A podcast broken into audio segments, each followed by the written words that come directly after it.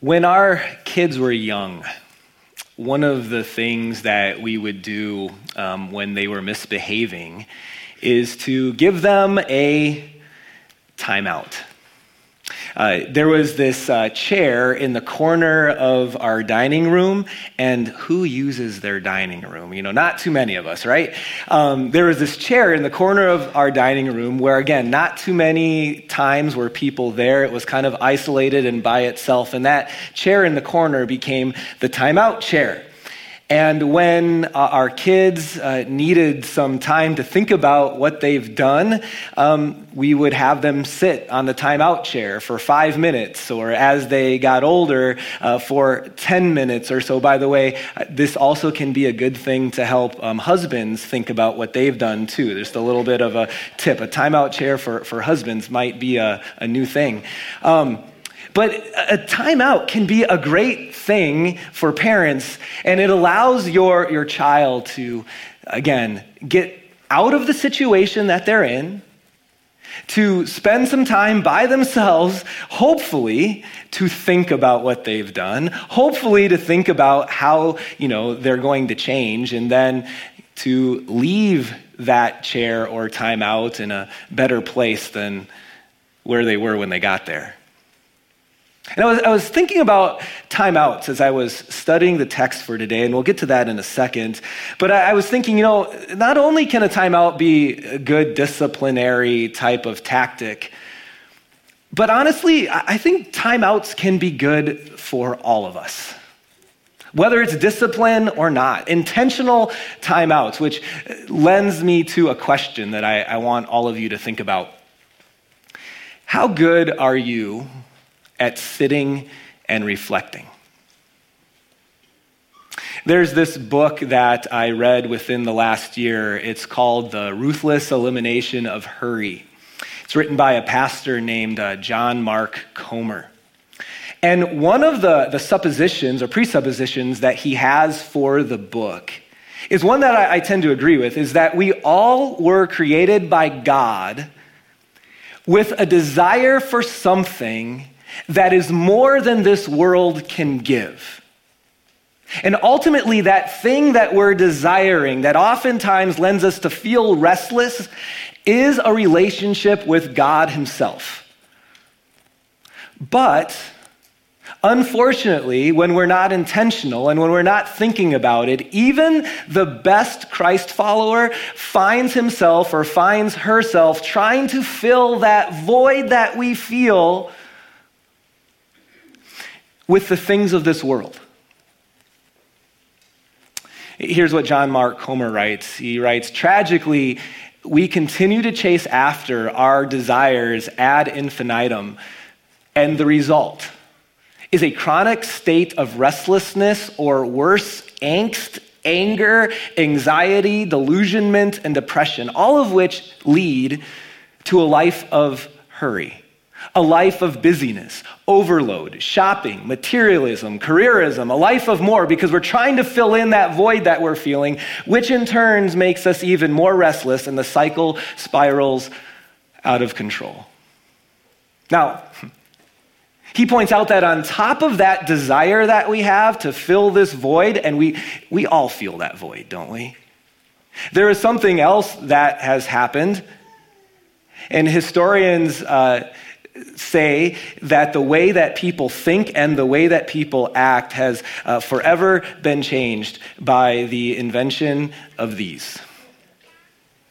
That this is something that we need to be careful of and actually adds to our restlessness. In fact, there's um, a couple of dates in history over the last thousand years or so that totally changed culture. The first date is this one, 1440. Does anyone know what happened in 1440? Johannes Gutenberg, now some of you know, invented the printing press. And with the ability to get information out to people in a way that had never been possible before, it sparked the Lutheran Reformation, the Enlightenment, and Europe was forever changed. And then the other date, 2007. That probably will go down in history as a date that changed the world and the way that we think is when Steve Jobs introduced, and this isn't one, this is Android, but the iPhone, the Apple iPhone. And again, from that point forward, we, we now have the internet and information at the, the tip of our fingers. We have the information of the entire world almost in our front pockets or in our purse.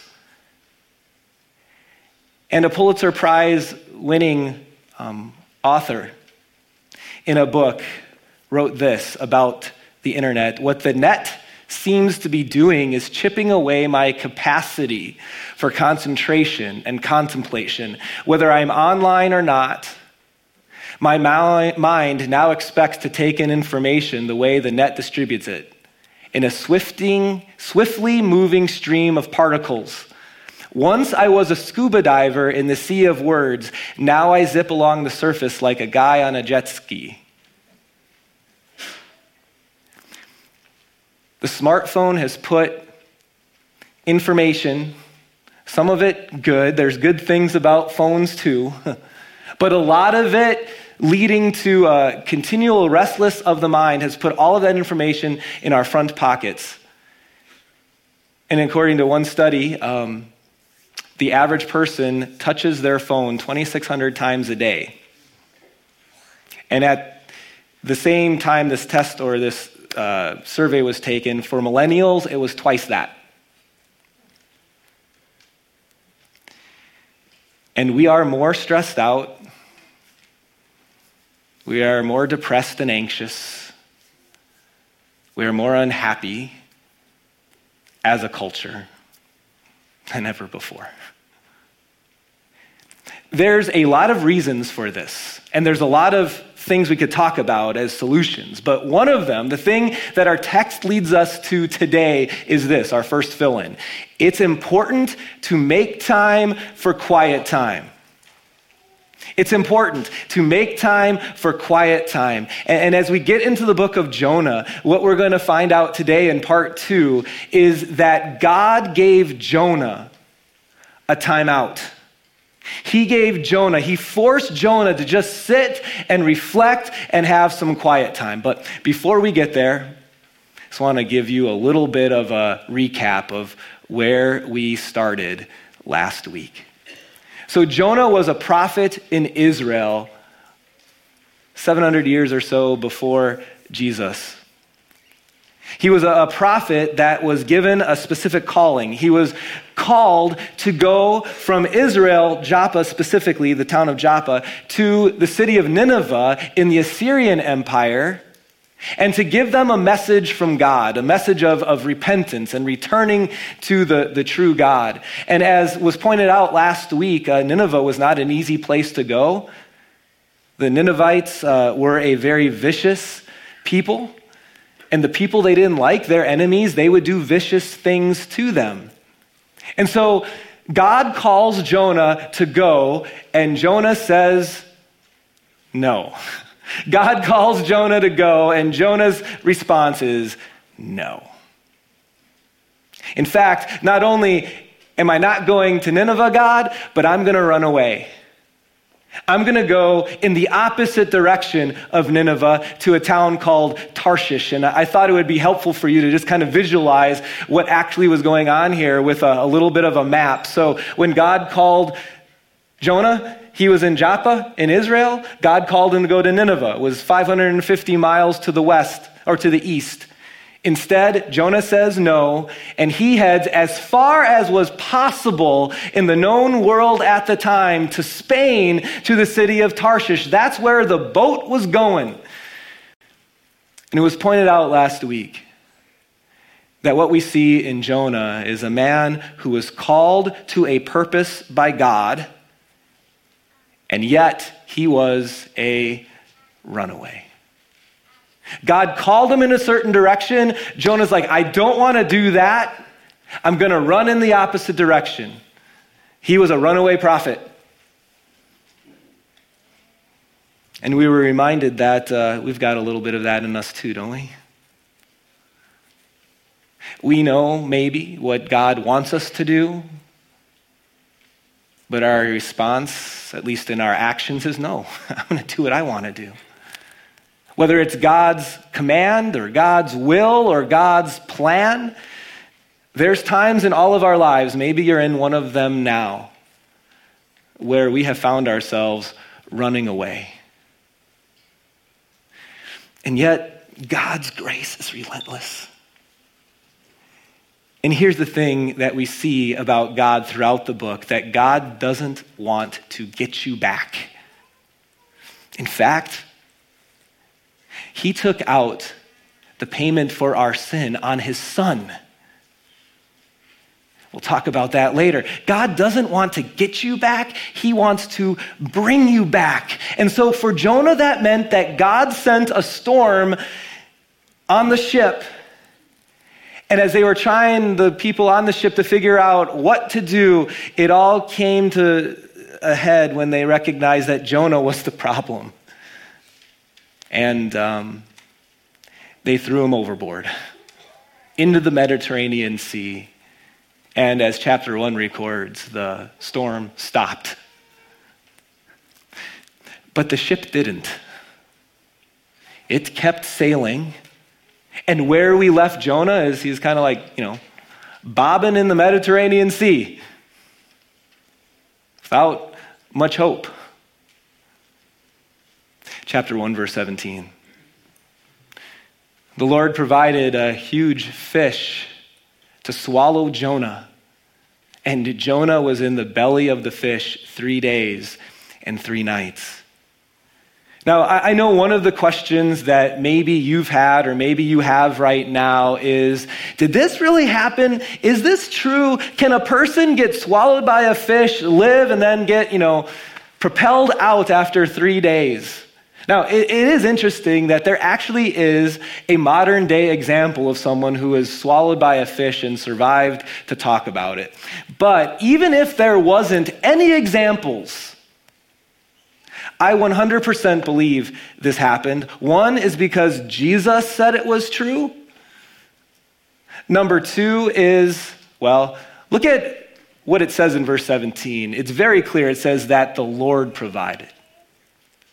This was something that God sent. You know, the same God who created the entire world with his words in six days, a same God who can raise the dead who can change water into wine, who can do miracles of all ty- types. Uh, when it comes to a man being swallowed by a fish and living to tell about it, I don't know even if that is in the top 10 of the things that amaze me in the Bible that God has done, right?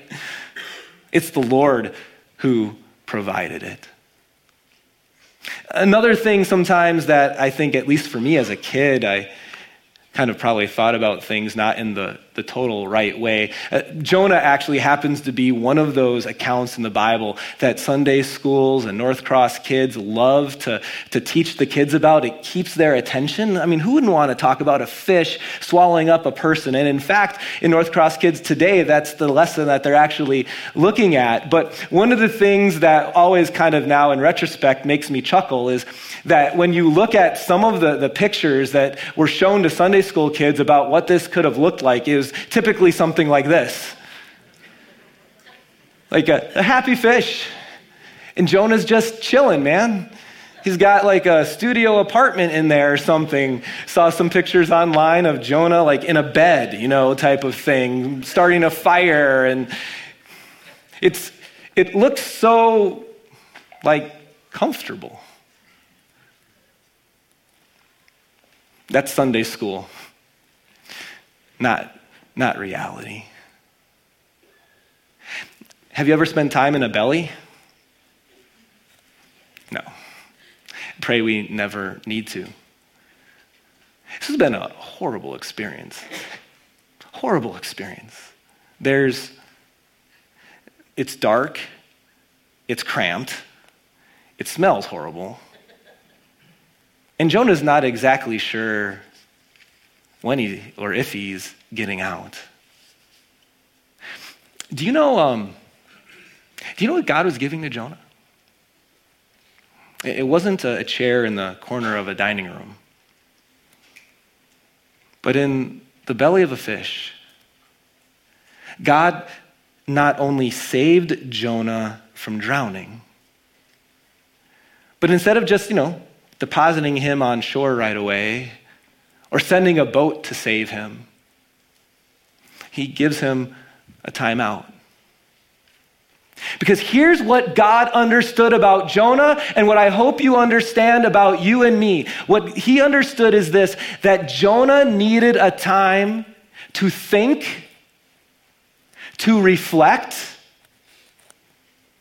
and ultimately, praise God, to turn back to the Lord. And while Jonah was experiencing his three day timeout, we have recorded for us a prayer that he prayed while he was in the belly of that fish, which I think does just a great, great job of pointing us, of directing us as to what it looks like. How do we use this quiet time with the Lord? How, how can we use a, a time out as we consider our relationship with God through the lens of Jonah's relationship with God? Jonah chapter 2. From inside the fish, Jonah prayed to the Lord his God, and he said, In my distress, I called to the Lord.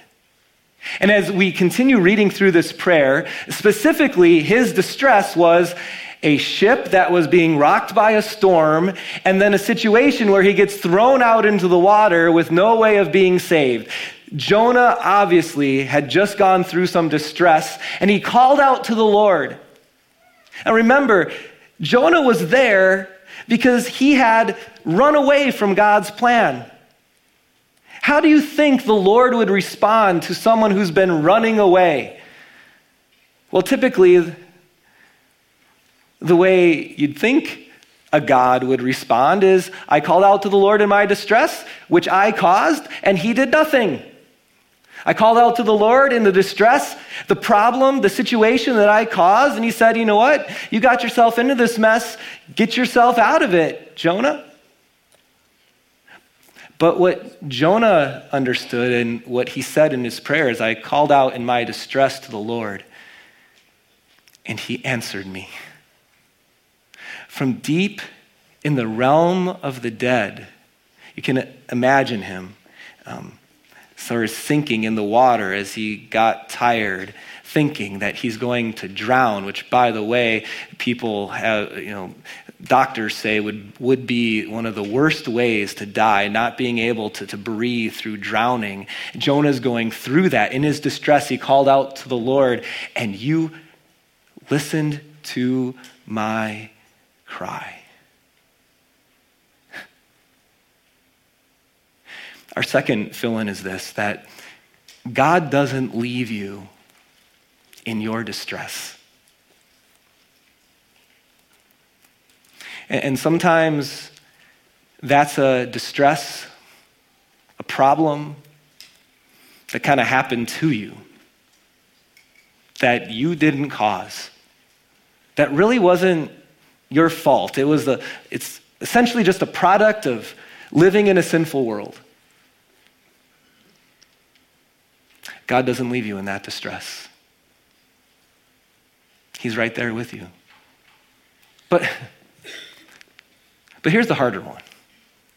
What about the ones, the distresses that we go through that I did cause, that was, was my problem, my issue, my, my marriage is in shambles. And I, the reason is, is because I did this or I didn't, you know, put my focus where it should have been. I neglected that relationship. Uh, we're going bankrupt. And the reason is, is because I made bad financial decisions. There are, there are distresses and there's dilemmas that we have caused. Where is God in those?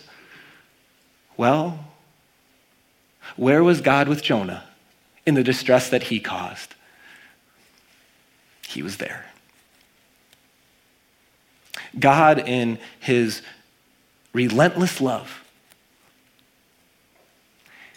is always with you and does not leave you in your distress, whether it's a distress that happened to you or one that we caused.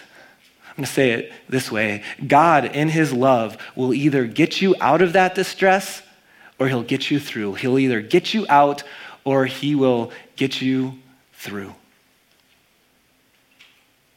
That is the, the joy and the blessing that is ours, and the one that Jonah recognized while he was in the fish. Verse 3 You, God, hurled me into the depths, into the very heart of the seas, and the currents swirled about me. All your waves and breakers swept over me. Once again, he's recalling and recounting what it felt like to be drowning in the Mediterranean Sea. And notice he says, God, you hurled me. Technically, that wasn't accurate. It was the sailors that hurled Jonah. But what Jonah is coming to recognize and to realize and to know, to admit, is that all of this happened not by accident. It happened because Jonah was a runaway. And God was behind this. Not vindictively, not to get Jonah back, but to bring Jonah back. And we see in Jonah here an acknowledgement of who he disappointed of who he had sinned against. We have acknowledgement as he says, God, you hurled me, of Jonah coming to recognize and to confess his sin. That God called him, he ran in the other direction. And in the midst of our sin, which can cause lots of problems, and we all have it, sin. We have a, a gracious, loving God that Jonah reaches out to a God who, number three, invites you to be honest and to repent. I don't know if you've ever felt this before, but I, I bet we all have. Um, sometimes sin that we've caused can feel like a weight. Is it just 30 pounds? It feels heavier than that, though, but it feels like a weight, right? And a lot of times that weight gets even a little bit heavier when we recognize, and we talked about this last week, of, of how our running from God can affect the people around us too. And there are consequences to sin. But one of the amazing things that is our gift as being a follower of Christ is that God in His love does not want you, even if it's a really big thing that you did, he doesn't want you to live the rest of your life carrying around a big old dumbbell of sin. But in fact, he says, confess it to me. Turn to Jesus and put down the weight. And that's what Jonah was doing. He was in timeout.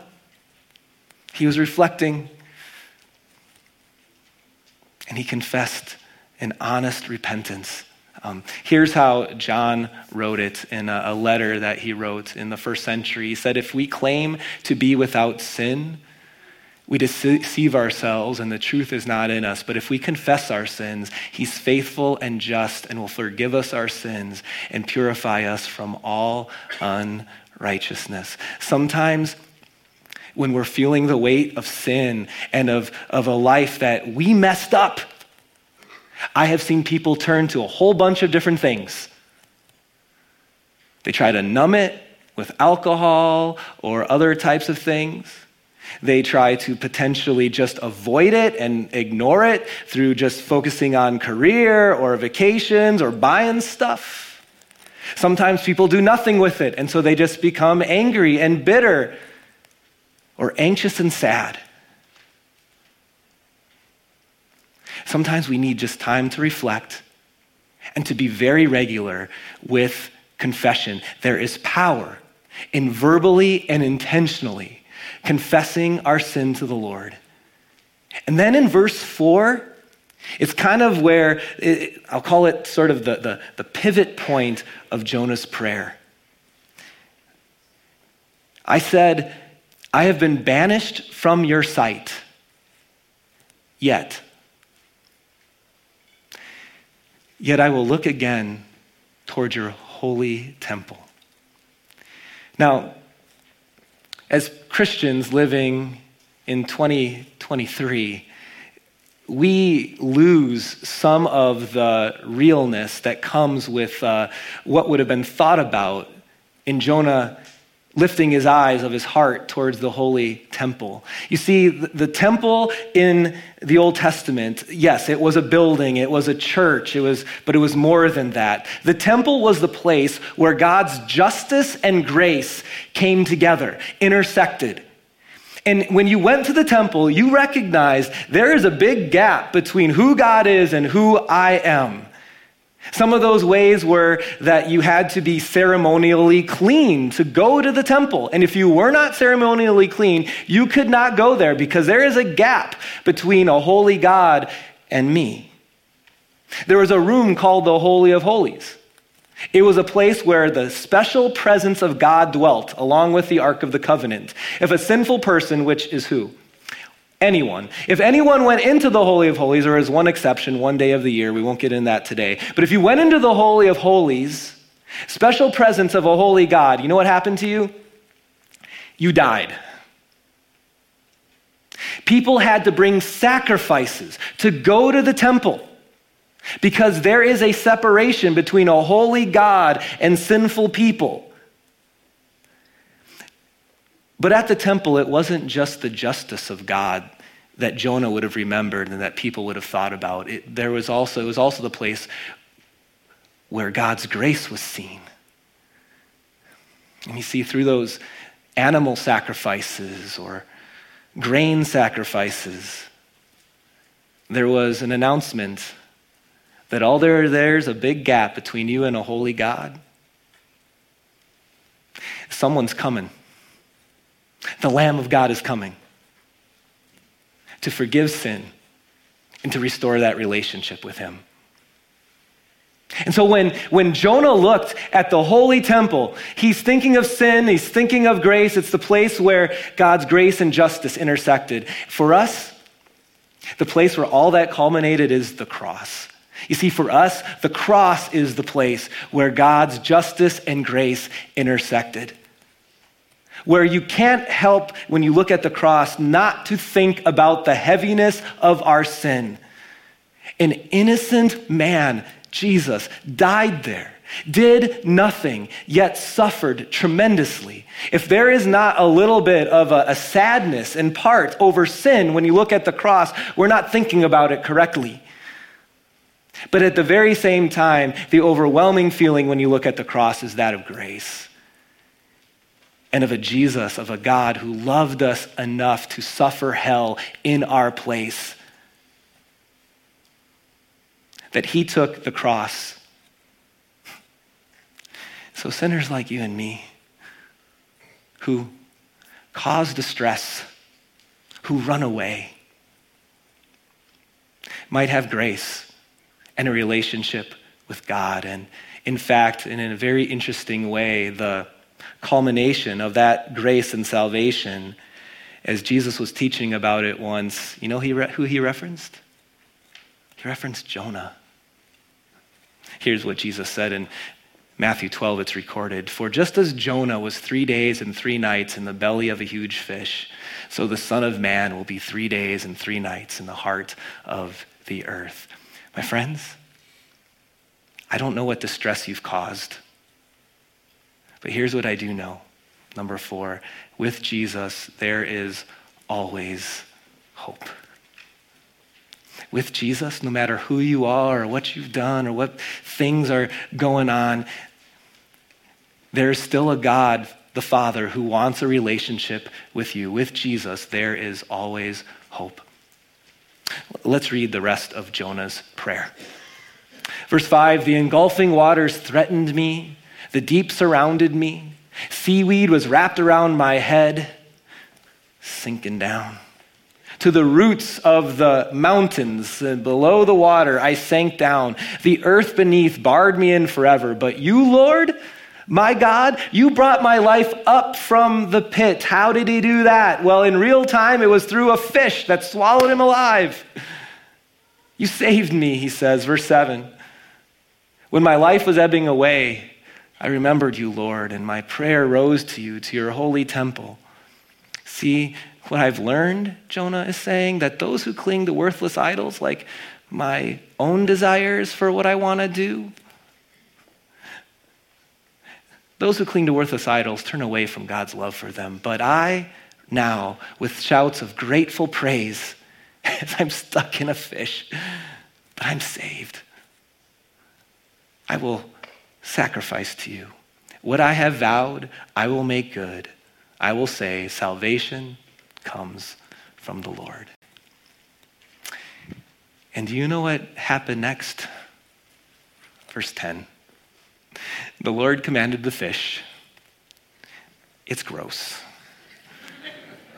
And it vomited Jonah onto dry land. I'm not going to even go into the roots of the Hebrew word there. We all know what vomit is, okay? So Jonah the prophet, the runaway, midst of a storm, swallowed by a fish, come back to repentance. Oh, by the way, he wasn't a final or perfect product. We're going to see in a couple weeks that Jonah, he still had some issues that he was working through. But he also had forgiveness. He's vomited it onto dry land. And you know what God does next? He calls him again to go to Nineveh. What do you think he did? Very simply, in verse 3 of chapter 3, Jonah obeyed the word of the Lord and went to Nineveh. I suppose he did. I think you would.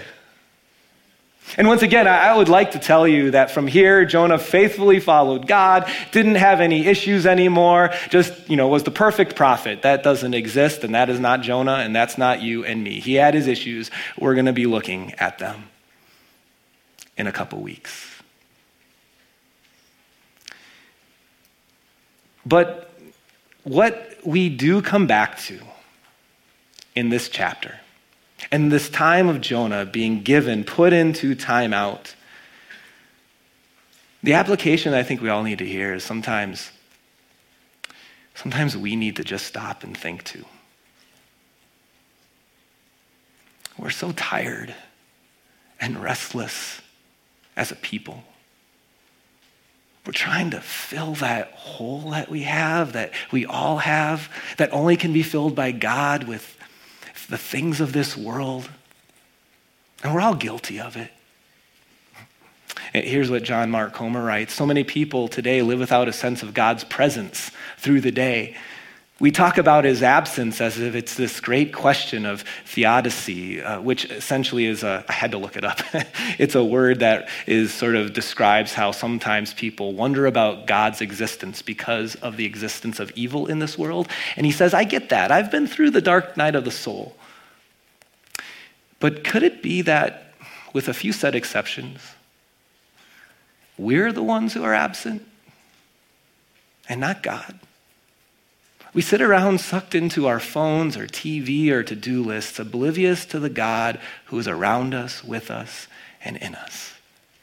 Man, that cut to my heart. And it's so true.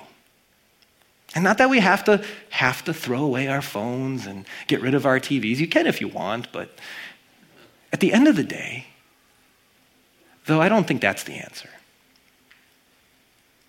But I do think it's balance. And here's my encouragement, my application for you. What if, maybe if you've never done this, start with once a week. For those of, others of you, I think eventually getting to once a day. You just took time for a timeout. You know, this isn't, I'm not talking about your, your devotion time or reading the Bible time. That's a, that can be coupled with it. This is something slightly different. You just take time to think and reflect. A, a room you like to be in, some quiet music or a quiet time, the kids are napping type of time, and you just stop for five minutes, 10 minutes. Just think and reflect and Here's maybe how it looks. You can start, I would encourage you, by just in the quiet giving thanks. Start with gratitude because there is always things to thank God for. Even in the belly of the fish, Jonah is thanking God for being in the belly of the fish because It was the way that God saved him. And if you want, write some things down. Use that as a, as a reference, as a history of the way that God has blessed you as you write it down in a journal or something. So give thanks. Number two, confess sin. There is power in verbalizing our sin and confessing it to the Lord. It doesn't make you any more forgiven, but sometimes it allows you more easily to put the weight down. Confess sin, and then, like Jonah, we're not looking towards the holy temple, but look towards Jesus. Look towards the cross in that quiet time. And remind yourself that although I have sinned, although I have done this or that, that is not who I am. I am a child of God, bought by the blood of Christ. And when you're done with that, five minutes, 10 minutes, you might start liking it. Maybe it'll be longer. Then answer God's call. I don't know. Probably not sending you to Nineveh, but He's sending you to work sending you to school, sending you to work, but work is not who you are. It's just where you make money and have an opportunity to make a difference. He's calling you to school, and being a student and getting good grades is not who you are. It's just a place you go to, to learn and to make a difference. And I think just like with time and time out, we'll be able to better navigate our day by simply taking time to reflect. My friends, we live in a, in a world where there are so many different voices that are trying to get our attention. And if we're not intentional, we're going to be led down certain paths that are going to take us into places where the hurry and the trying to fill the void with different things other than God are going to take us into worry and anxiety and anger and other things. And it's not something we need to be afraid of because God is with us. How good it is for us to be intentional with quieting our hearts. Because you know what? In the good days, He's with you. In the bad ones, He's with you too. In the moments of health, He's there. And in the moments of death, He's right there with you. He was with Jonah in the belly of a fish, and He's with you right now. Pray. Dear Heavenly Father, um, we thank you that you walk with us and that uh, because of you, we are never alone. Lord, there are times where um, we've just been too much in a hurry, and uh, sometimes uh, that's been on purpose. Other times we just forget. And Lord, wherever we are on that spectrum, I pray that you would work in us a desire and an understanding of the importance of just reflecting and taking time to realize the bigger picture of who we are and that only you can fill that hole. Help us to leave this place like Jonah left that fish on a mission to live for you in response to your love. We pray this all in Jesus' name. Amen.